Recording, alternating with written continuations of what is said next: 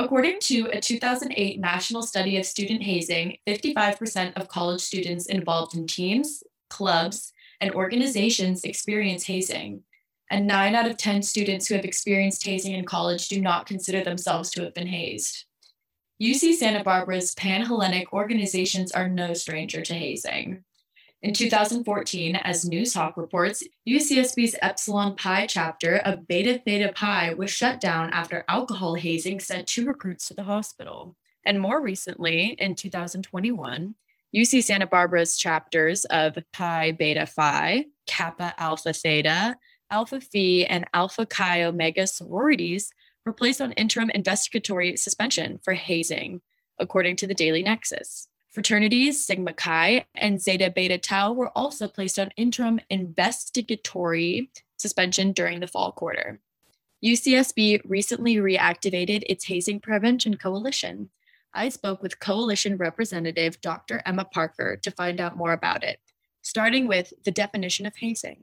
UCSB's definition of hazing comes from Dr. Elizabeth Allen, who is one of our country's um, foremost experts on hazing prevention research. She works at the University of Maine, and she and her kind of co researchers have defined hazing as any activity expected of someone joining or participating in a group that humiliates, degrades, abuses, or endangers them regardless of a person's willingness to participate.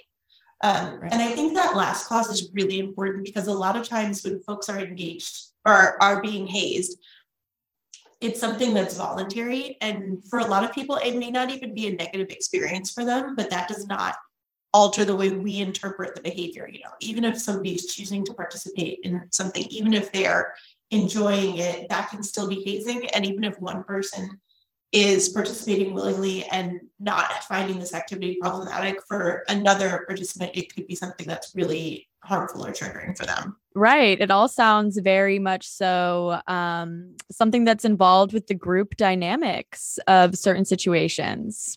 Absolutely. One of the things we talk about a lot with hazing and hazing prevention is sort of this inherent power dynamic. Um, even if a person is not out to be like, oh, I am more powerful than you and I hold wield this power over you, if someone is trying to access a group, if they're trying to be a part of a group, the members of that group inherently have some power with them because they're kind of the gatekeepers of that organization. And so there's an inherent power dynamic there of, you know, a participant wants to get in and these folks have the power to, you know, deny or give them access. And even if it's not like a true access thing, you know, to really embrace them as a member of their organization or not. And so there's that inherent power imbalance in all groups when you're looking at folks who are trying to join or like maintain their membership in an organization.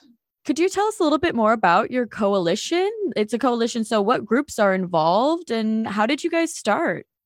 So, about three years ago, one of my colleagues came into my office and said, I think we need to be doing more around hazing prevention. And I said, Great, what do you think we should be doing? And so, he and I started talking and sort of laying the groundwork, reaching out to other campuses to see what they were doing. Um, and started kind of very slowly growing our coalition. And like I said, we kind of just started getting some really great momentum. Um, there was actually a UC wide hazing prevention conference in like the third week of January 2020. It was the last time I left Santa Barbara County for like a year and a half um, and down in Riverside. And so that was a really great kind of thing that we were all so excited about. And then like six weeks later, we all went home. Um, right but yeah, so that's sort of how we started. Right now, we currently have representatives from the Dean of Students Office, uh, Student Engagement and Leadership, Associated Students, the Alcohol and Drug Program, the Office of International Students and Scholars, the Office of Student Conduct, the Department of Recreation and Athletics. Right now, we're all staff, but we are always looking for new membership. So we're really hoping to get some students involved as soon as we can, and also would love to have faculty involved as well. And I just wanted to ask as well is like why why do you think hazing is such a prevalent issue that we would need this holistic approach or why is it such a prevalent issue just in general? Yeah, I mean, so there's a lot of reasons that hazing happens. I think some of it is just sort of like a this is how things have always been. This is a tradition in our organization. And you know, a lot of times you don't really stop to think about traditions and really kind of like take a step back and think like you know, why are we doing this? What is the purpose? What are the desired outcomes? And how is this impacting the folks who are participating? So sometimes it's just a little bit of a lack of kind of like introspection around the activities that a group is doing. So one of the things that I think is really important to get out there is that most of the time hazing is not something that groups are doing intentionally. They're not getting together and saying like, okay, we're going to haze someone tonight. Right. Um, and it's also almost never something that's happening maliciously. Most of the time, the hazing that is happen, happening is not the type of hazing that you hear about on the news, which is, you know, invariably very tragic and problematic. But it's, you know, that kind of hazing where someone gets really, really hurt or, you know, passes away is fairly uncommon. Um, and also fairly, most people would see that and say, like, oh, that is for sure hazing. The hazing that we see the most of is sort of what we think of as like little h hazing. So it's things that are much more subtle and nuanced and really kind of playing at that power dynamic that I mentioned earlier. Um, mm-hmm. And they're things that are not intentional. They're not necessarily going to land someone in the hospital, but they could be really, you know, harmful to someone mentally or emotionally, um, depending on their circumstances. And so that's one of the reasons that I think hazing is so prevalent is that it's just, for one thing, I think there's a, a real lack of awareness around what constitutes hazing once you get past those really horrific acts of hazing that you hear about on the news uh, and in the you know, popular media. And then I think also um, it's something that's often couched as like a tradition or group bonding and it's just not something that like oh this is what we've always done. And so there's not a whole lot of like critical thinking around that. It's just like okay well like step one we you know recruit new members. Step two we initiate them into the group and this is what that looks like you know. And then I think another reason that hazing is so prevalent, kind of in general, is just that it's the folks who are being hazed have very little incentives to speak up. Um, hazing is generally a fairly short term behavior. So it's the kind of thing where it's like, well, this is really problematic or really harmful to me or someone else, but it's only going to last, you know, X short period of time, a few days, a few weeks, however long this period is. And then I get to be a member of this group that I'm really, really, you know, hoping to be a member of. And, you know, by stopping to report it, A, you know, chances are if they report while they're being hazed, it may take a little while before we can do something, you know, before our investigation concludes and we can really hold a group accountable. And by then their period of hazing is over. And so it's kind of like, well, what's the point from their pers- from the you know person being hazed perspective?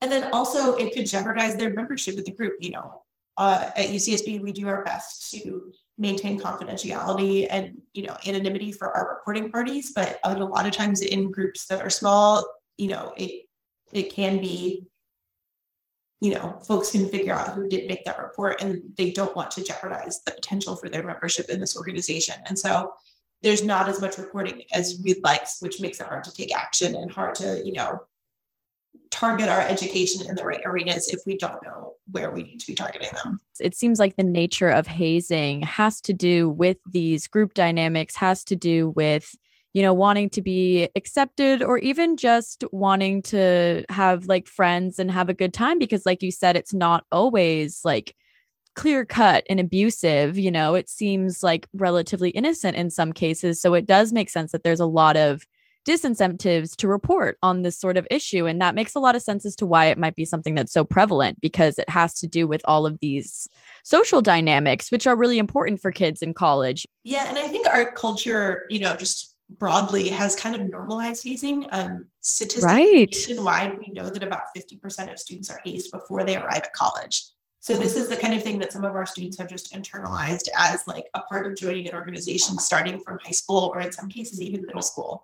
And so that's one thing. And then I think another thing to consider is that, you know, alcohol is often involved in hazing. And I think, you know, our culture has normalized some unhealthy behaviors around alcohol. And so I think sometimes some of the things that happen in hazing behaviors are things that we haven't sufficiently problematized as a community.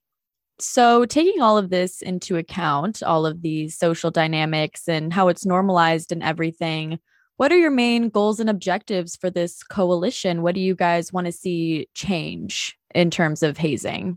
Yeah, absolutely. So, in the short term, we are really looking forward to getting some more data about what is happening locally on our campus. Because something that's really important to us is tailoring our initiatives and education to our UCSB community, which is obviously different than the community anywhere else. And so we really need to get a little bit more information about what our students' level of awareness is around hazing uh, and what behaviors they're experiencing or, you know, encountering out, you know, in their organizations and other list to all of these things. So gathering some data is going to be really important. And we're looking forward to putting out a campus hazing survey, you know, sometime this quarter.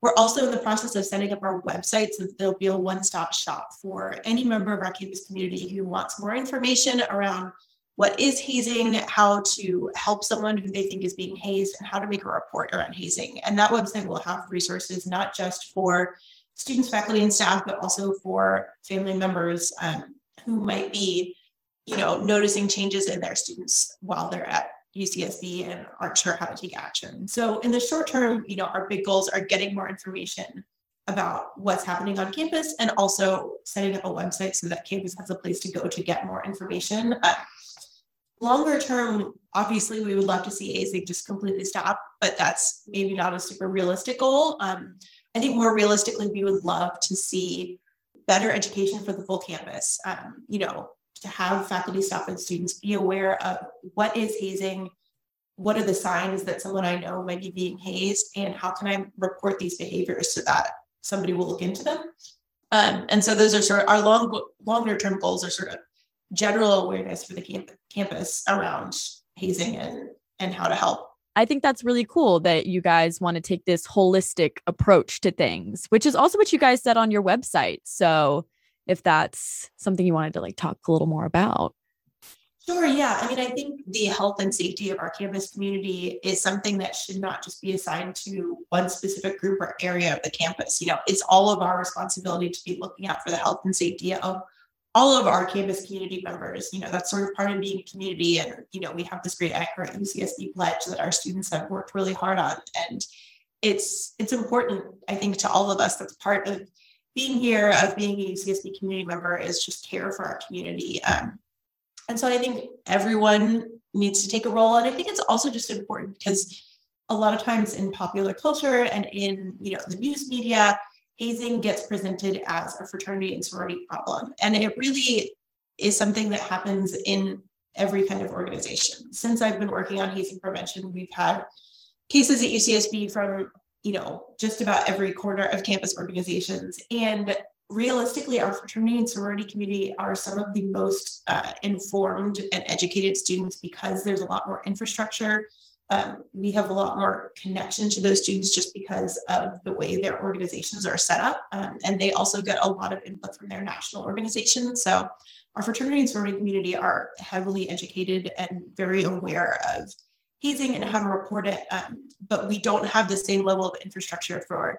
communicating with the other registered campus organizations on campus. You know, as much as we would like to have that level of connection with all of the 500 plus campus organizations we have. It's just not something that we are set up for. So I think the more members of our community that we can educate around this, the better prepared our community will be to sort of face this challenge and address it as best as we possibly can. Another question I did want to ask was what mistakes do you think have been made in the past in regards to addressing this, um, considering that your coalition is relatively new? I think we've learned a lot from, you know, our experiences in the past. And one of the things that we've learned is just that, you know, trying to create more cross campus partnerships around these issues is really a good way to make sure that we're presenting a united front. Um, if we have just sort of individual areas and departments addressing this just within their own sort of teams, it a you know makes it makes it harder to present a unified front as a campus as you know this is a full campus priority. Um, and so i think just trying to approach it as a team makes it a more sustainable task. I mean hazing prevention is a huge undertaking and it's not something that's going to be accomplished in a quarter by one or two or ten people. It's something that really needs um, sustained engagement and buy-in from the full campus. And so i think just trying to focus our efforts as a team is going to make it more sustainable. And then I think the other thing to think about is that in the past, you know, just sort of in terms of capacity, we've done a lot of kind of response to hazing incidents that have happened on campus, and we're really looking forward to be able to focus more efforts on prevention rather than just responding. That's great. That's great. So, in terms of your coalition and the work that you're doing, how can the people listening get more involved in helping with this hazing and bringing our community together? Absolutely. So if folks are interested in joining our campus coalition, they can reach out to me directly. We would love to have more members on our team that helping to inform our initiatives and next steps. Um, and also just sort of as a member of our campus community, you can look out for your friends, your colleagues, your roommates, you know, your classmates. And if you see something that's concerning, um, you know, reach out to a staff member, make a report so that, you know, we can look into it and make sure that we're addressing and helping to, you know, make sure that this is the safest and healthiest community for everyone. Thank you so much for talking to me today, Emma Parker, with the, Thank the you so much for taking the time to interview me. That was Dr. Emma Parker, coordinator of student success and community standards, as well as a member of the UCSB Hazing Prevention Coalition. For KCSB News, I'm Holly Pearson.